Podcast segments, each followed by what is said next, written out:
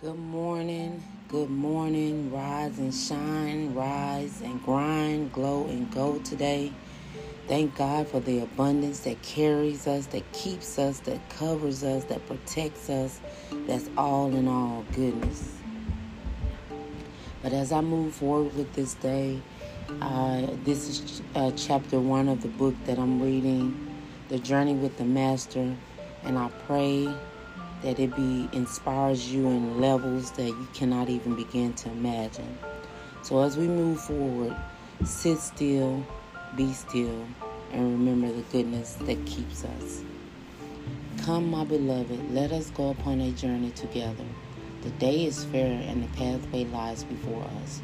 The path which is to lead us to the mountain heights of the higher con- of a higher consciousness.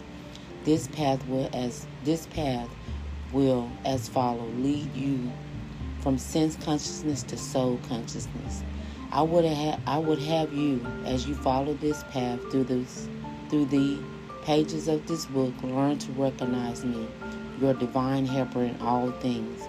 Learn to talk with me as we journey together, and I shall be able to point out to you my beauties of which your eyes are now aware, unaware.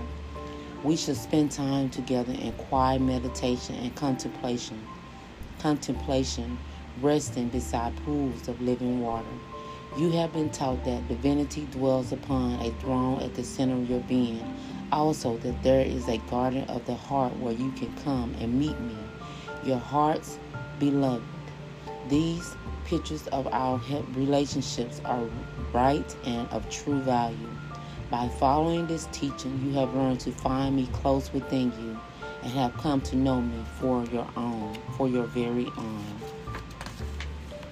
Now I want you to come yet closer to me than be, than ever before.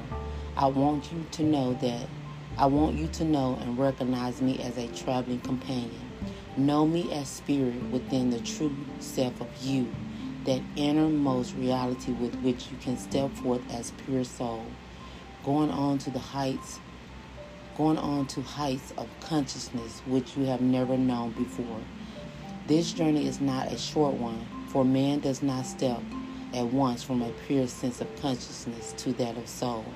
The journey will be made of little daily steps, little overcomings of the faults of daily life, a daily growth of love for, for the task, and devotion to the one who travels the highway with you. So, as I uh, reflect on this um, on this this chapter or this uh, paragraph and this keynote, I like to say that do not rush the process. Trust the process and know that all things are working out for your good. Know that there is a divine presence that, that continues to keep you, guide you, protect you, and honor your requests and honor your petitions and honor the things that you need and the desires that you want to come to pass.